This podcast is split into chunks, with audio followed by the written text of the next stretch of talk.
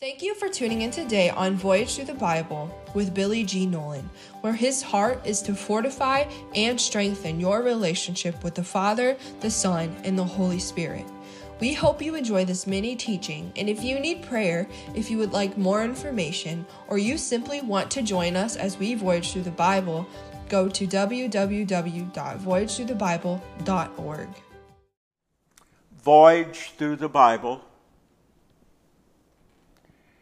We're in southeast Arkansas on a houseboat. The church is good ways away. It takes quite a bit of time to get there.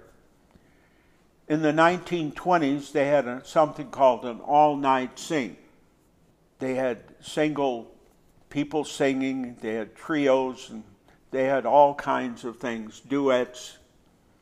And they had them sing many songs many times, continuing on, playing the music only the way they could. This was like going to the show for the heathen. For the non believers, they came to hear the music. The believers came to worship.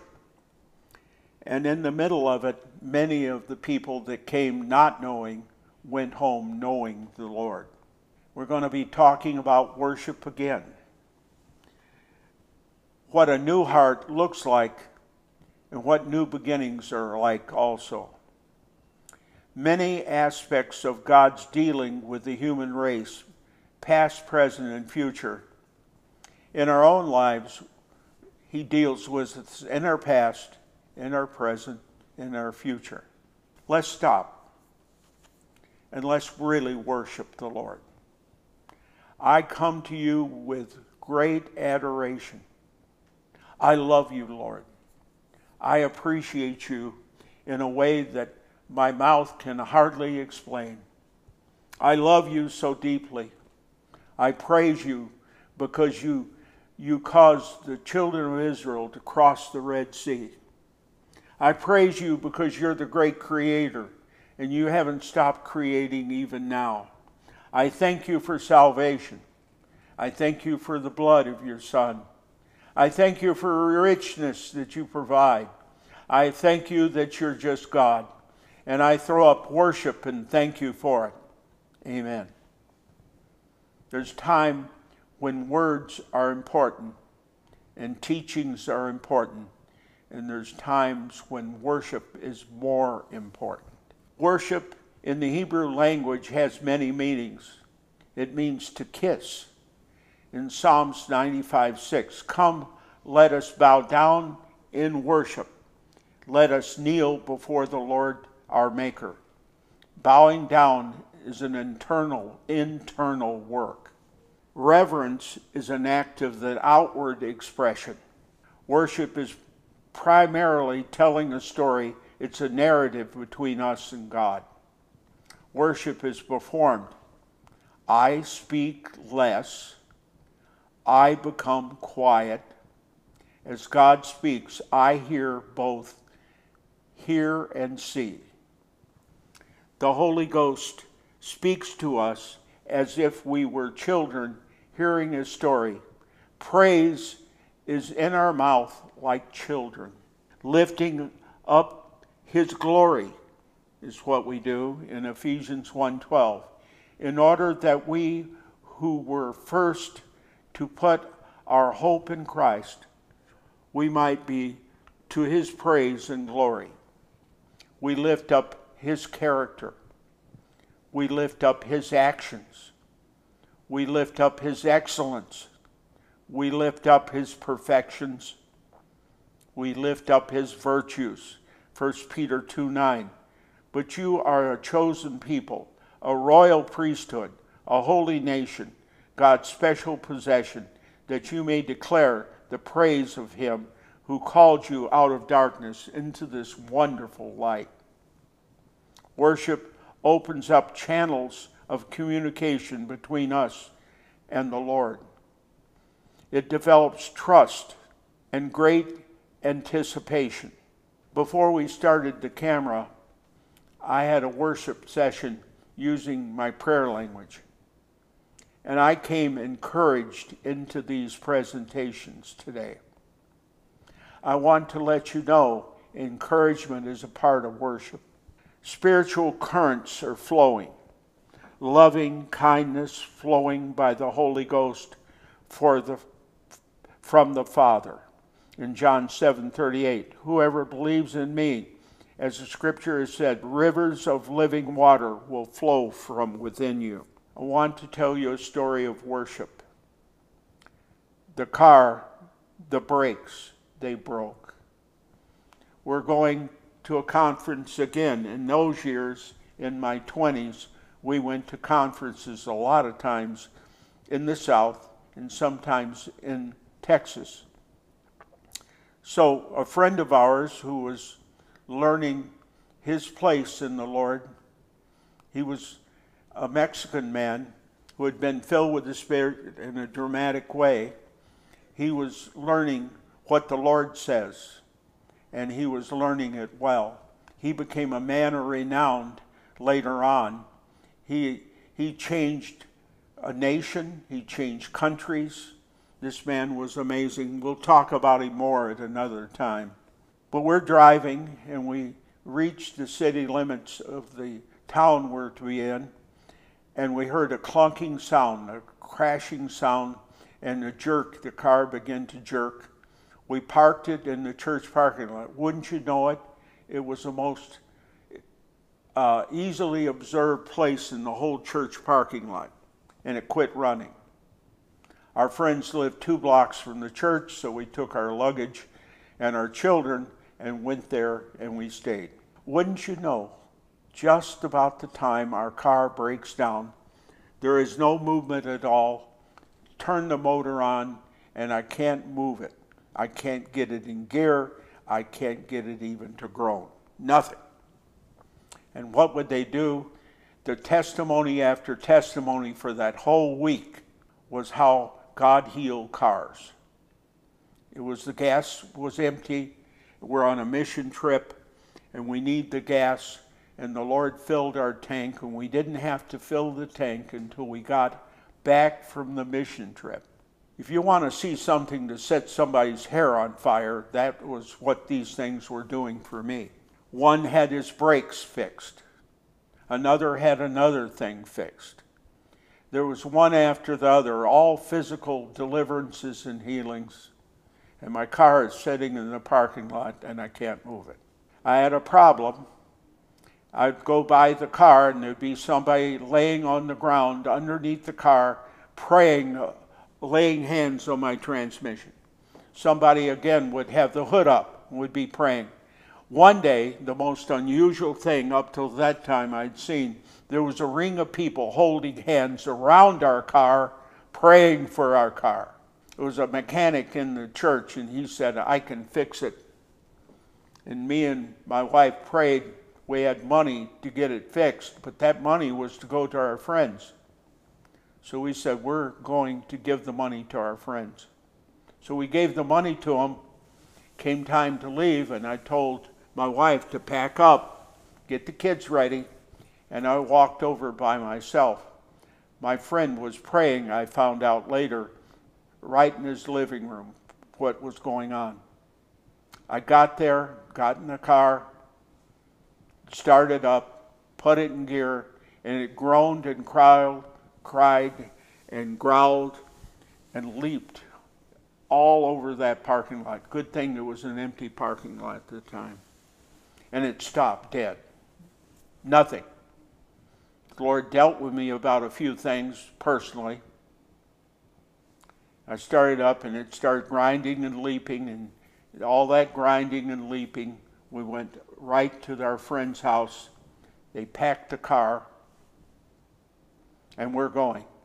We said goodbye to him, and my friend came out and he said, This is what needs to be done when you get home, I want you to put the car in the garage immediately for a testimony to the Lord. And I said, All right. And we ground and pitched all the way to the of the town, stopped at a gas station and got gas. And that whole trip home was a standard transmission, but it was an automatic transmission from that point on. I'd take my foot off the clutch and it would automatically shift its own gears. We had fun on the trip home. We went to events and places, took our time. All the way home, we had an understanding that there were fingers working in the transmission. The transmission was not working at all. So, obeying what was told me, we got groceries before we went home and we took all the luggage out of the car and I went to a garage. It was a new car dealership garage. And the man opened it up and he said, Where's the tow truck? And I said, I didn't have a tow truck. And he said, Oh, you pushed it down the hill. And he showed me there wasn't any gears in there at all. They had all been cut off, and we had driven way over a thousand miles. My story. The part I need to tell you from the time I parked in the church parking lot until we got home, I profoundly worshiped the Lord. My wife worshiped the Lord. My friends worshiped the Lord there was a spark of worship in all the people surrounding my car. This was not a broken transmission. This was an enormous worship event in my life. The way to worship is to worship from your heart. The way to worship is to worship from your heart, from an attitude inside of you. The Lord inhabits our worship.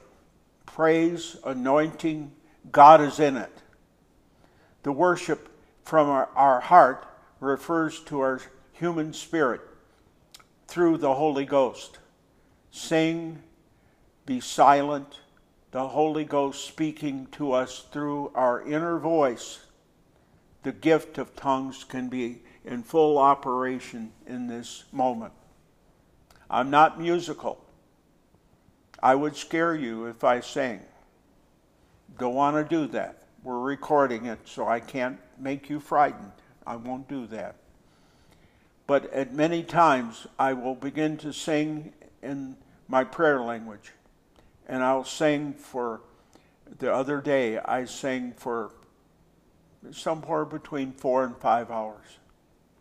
I sang, and at times I begin to sing in my native English, and I began to rejoice in something that the Lord was doing. Stop. Let's talk about the greatness of God. Let's talk about this. Let's see it. Worship is to focus on the presence of God expressed in live actions. I seen a man worship, and I I would break bones if I did what he did. But he came out of it with an attitude of great acceptance and faith. It was an amazing thing. The word anointing refers to the presence of God in every believer in special circumstances and in normal day to day. Yet, this anointing is further developed in our soul identity, in our mind, in our emotions, in our will, in all the different aspects of our soul life. This anointing flows down into our body and it, becomes mechanical to an action. Hearing, seeing, speaking, running, seeing many things, but all these lend for the anointing, the power of God to rest on. Note, the body worship alone is insignificant without the body worship to be from the heart. It has to come from the heart of God. Our heart melts with God's heart. Body worship, heart to heart, makes us want to worship even more. It develops in us hunger to worship. Practical understanding of the ministry of rest. There are many times there's a series of events in both Mark and Matthew that lead us to this. Feeding of the 5,000 is a moment of rest. Going to the mountain, Jesus went to the mountain. It was communion is a form of rest. The disciples crossed the Red Sea. They were supposed to. That was the direction. If they did, it would have been rest. Help, they cried. We're in a storm. We're going to die. The fishermen who knew the waters were afraid of death. In the moment of crisis, can we have rest? There's somebody walking in the storm and seems to walk past them, and they're afraid that it's some kind of ghost, some kind of uh, evil thing. And Jesus turned around and said, It's me. Rest. Peter says, Ah, can I walk to you? And Jesus said, Come. And Jesus, oops, oops, he kind of fell, kind of slipped. Now, it's not written, but I believe Jesus picked him up and they walked back to the boat. I just see that happening. Rest. The storm is quieted. The whole scene is full of rest.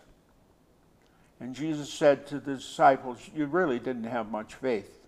And within a wink of the eye, they're at, they're at the shore. It's like one moment they're in the middle of the lake, and one moment they're at the shore. Dramatic, unexplained events, there's rest in. They meet the demoniac. We talked about him before. He's a man who is possessed, and he was really mutilated and near destroyed. He was a man who was being persecuted, being torn apart. The demons discussed their fate with Jesus. Sometimes when you see a person who is demon possessed, they shriek. They're not shrieking to intimidate you, they're shrieking because they're full of fear. They're afraid of you. Now, that I think is an amazing thought. So these demons were afraid of Jesus, and they asked to go into the pigs, and the pigs ran into the sea. The pig herders left and went to the village to tell what happened. There was a sense of amazement in what was going on. The owners of the pigs came back. They brushed by the Gadarean. The demon possessed man was in his right mind, and now he is completely well. They missed the big event, and they want to talk about pigs. The villagers want Jesus and the disciples to leave I have a question. Were these Jewish pig farmers or Gentile pig farmers? I don't know. But there were men that thought of profit and loss and not the kingdom of God. The Gadarean said, I'm going with you. He had confidence. That's a form of rest. Jesus said, No, stay here. That's an abrupt change. You'd think would want him to go. Jesus came back to the region later, and his fame had gone before him. The evangelist, the first non Jewish evangelist that ever was, was the Gadarean. I'm going to put words in his mouth. See my clothes? See, I'm in my right mind. See what Jesus did for me? When he comes back, he'll do it for you. Jesus was received with joy and salvation had come to the whole region. It was a most unlikely region. It was 10 cities, and it was called the Little Rome of the Middle East. They were so Roman, it was beyond thought, and yet salvation came to them. We hope you enjoyed today's podcast from Billy on this episode of Voyage Through the Bible. This journey and its many adventures lead you into the mysteries of creation and man, not only to know the Bible, but to experience it and live it. If you would like to sow into this ministry and be a part of somebody else's journey as they learn about God, please visit our website, www.voyagethroughthebible.org.